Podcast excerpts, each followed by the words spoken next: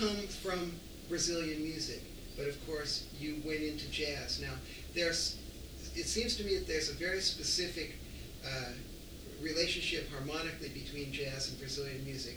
But the thing that's that's interestingly different is the fact that Brazilian rhythms are quite uh, uh, different from jazz rhythms in many ways. And if you could demonstrate, like, what I'd like you to do is just play one tune, like a, some a jazz tune, just play the head in a sort of a straight jazz way, and then show how a Brazilian sensibility would change that.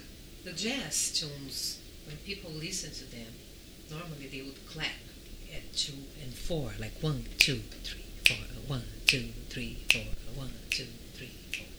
Brazilian music, you listen and you would clap on two, but it's a slow two, would be one, two, one, two, one, two, instead of one, two, one, two, three, four, one, two, two, Uh-huh. one, two, two.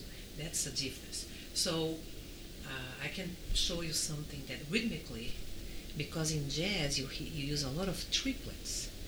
in the you know, subdivision. In subdivisions, yeah, which means da da da da da da da da da da. And in Brazilian you use da da da da da da da da da da da da da. The rhythm is different. So I'm gonna show you something. Let's say I played a, a bebop tune Uh-huh. about ow.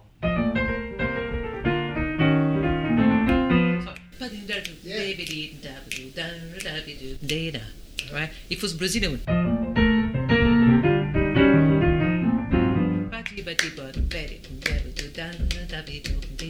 that would be the difference. Great. Say if we do desafinado, uh, like as a jazz, right? One, two, one, two, three, four.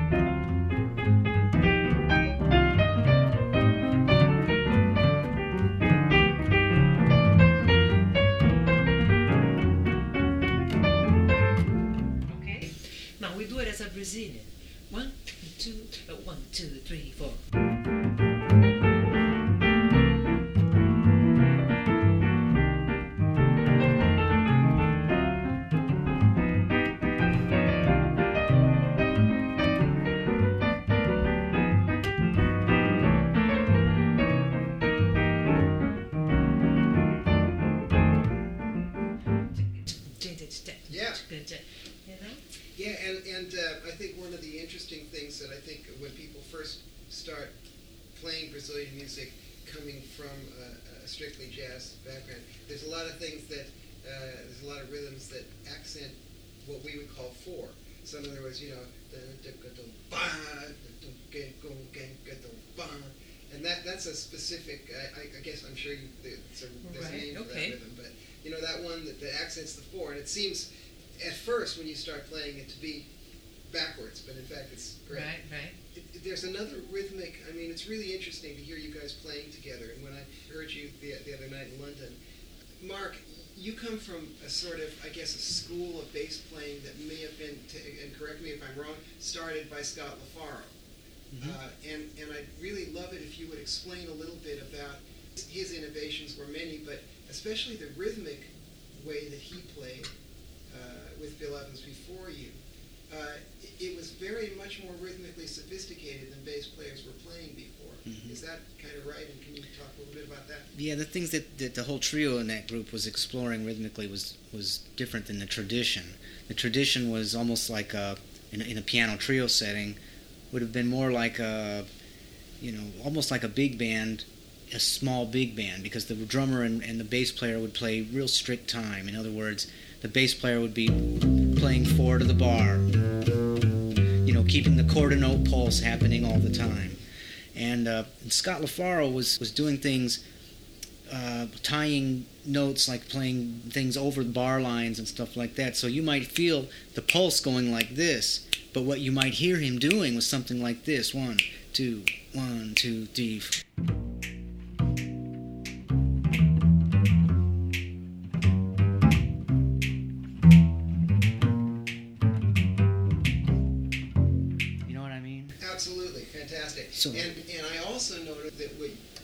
Doing on the Latin tunes was that as well, and it, it just it was beautiful to hear because if you could play like some kind of Latin thing where where you do that because you broke up the beat in this really cool way, and uh, in the same way that you would do in a, in a swing version, but you also in a in a Brazilian context you were doing the same thing.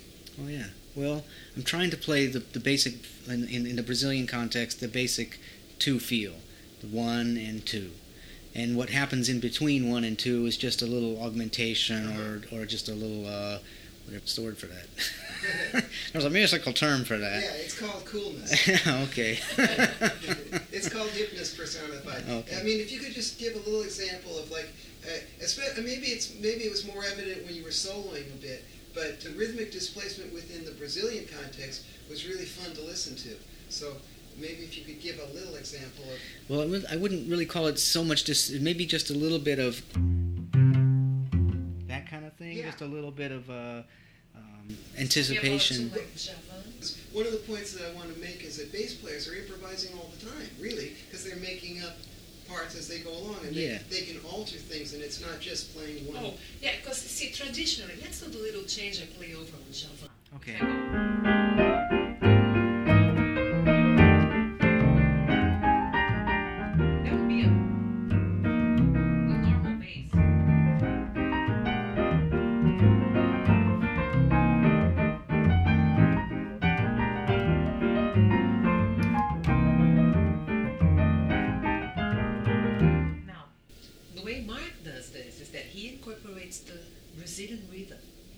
is there, that you feel the pulse, one and two, and then he brings in A li- that kind of inner playing, A little and that kind of rhythm and syncopation. Little syncopation. Yes. A- I'll just anticipate the downbeat just ever so slightly, so it feels it propels the beat a little Yeah, so we're gonna do the same type of thing with it, but the way you know, Uh-huh.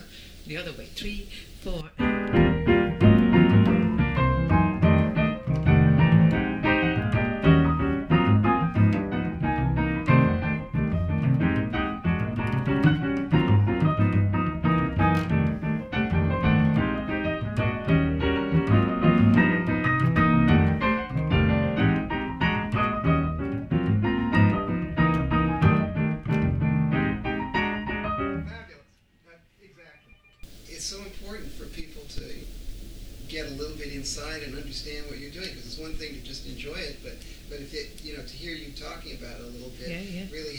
Yeah. Um, And you know, what I do on the piano, the Brazilian, is that I really try to create the rhythm. Uh-huh. Like, if I would play this rhythm outside of the piano, it's like a samba school. Uh-huh.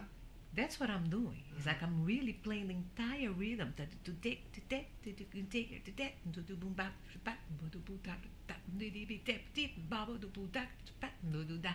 To to take to take to to take to take to do boom bap bap do boom tap tap do do be tap tip baba do boom tap tap do do da. All you know. Yeah. Can you tell me something about like the real old traditional Brazilian music, Mhm. sort of before the '60s, before even the '50s? I- I- The traditional.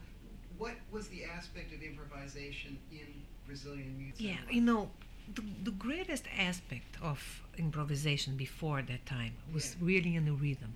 Uh-huh. Was basically the variations that they would do with the rhythm. Like they would keep the beat and do things on top of it. Um, in terms of improvising, I mean, Brazilians are very natural improvisers. Mm.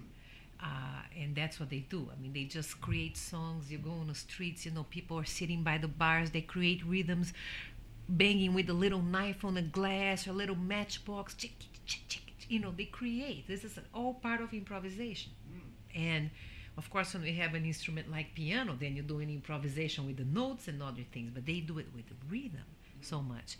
Um, when the rhythm it was so established, the Brazilian music, the samba, the baião, all of these rhythms, and during the 60s, when we had the bossa nova movement, that's when we had Jobim writing songs that were very much like the American standards, like great vehicles for all of the instrumentalists to play, to improvise, and this is when really the rhythm and the harmony melted into what made Brazilian music so well known all over the world. Brazilian music influenced jazz so much, not only rhythmically but also harmonically, and uh, of course jazz influenced Brazilian music. So now, I guess today, it's uh, it, it's almost become one thing. You can't have one without the other in a way.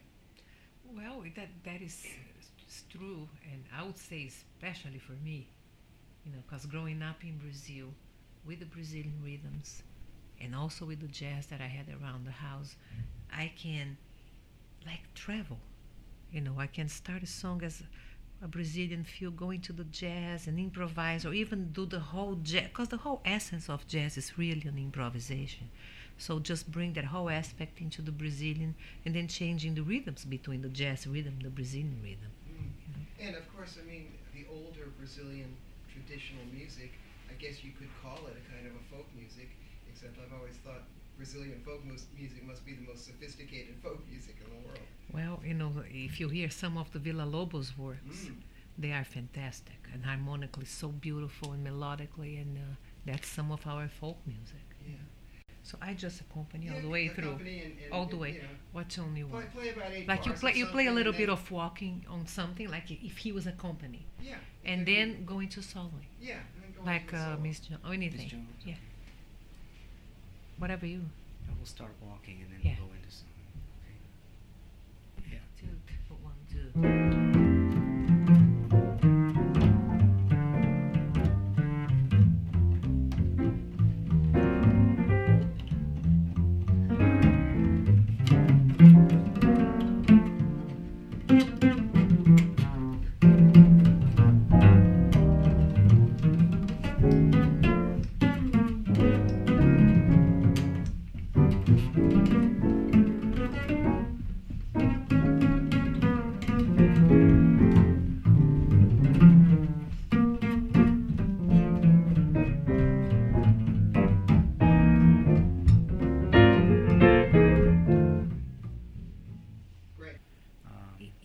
Play melodically. You know, I'm going to make a little up little melodies Yeah.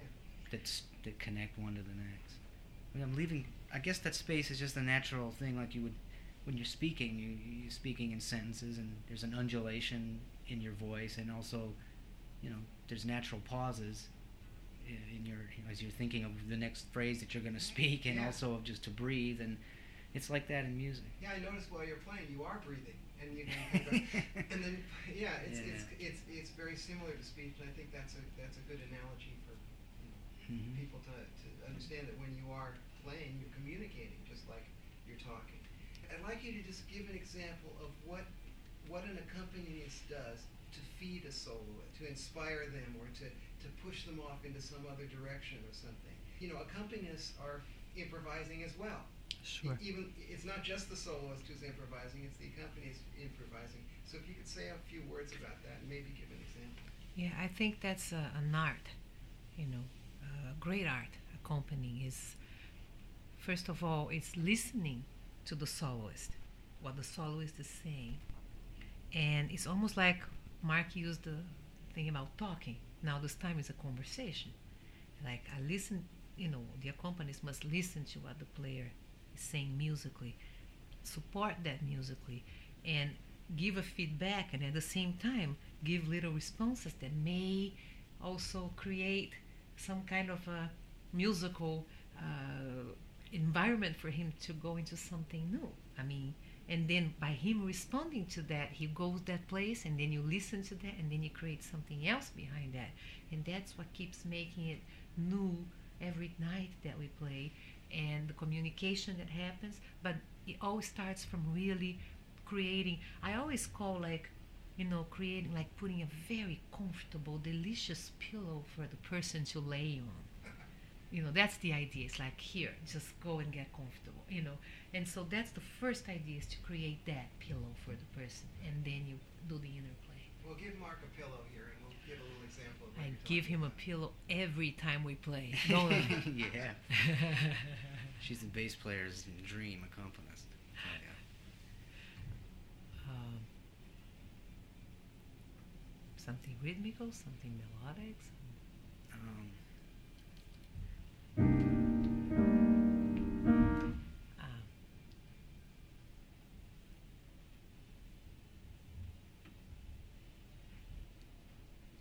when we we get to a point that he picks up the ball, and there's nothing prepared, Uh-huh. and it's he's creating some melodies, and I start doing things. Yeah, that was beautiful. And every night comes out different, but it's a very special moment of communication and creating that kind of a. Because the bass is just playing that one note, but everything has to do with what you're doing with that, behind that, and it's very pretty. This is a prime example of of, of me um, playing a note, listening to what she plays, and having that stimulate me into another note, the next note that I'm going to play. So.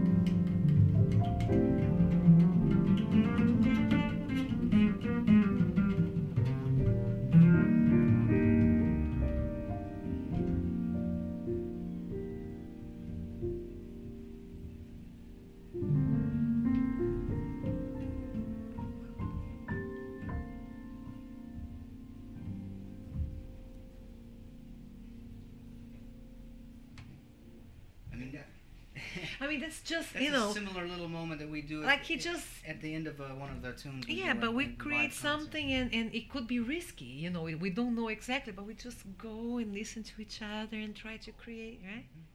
and that's why you guys are so hip.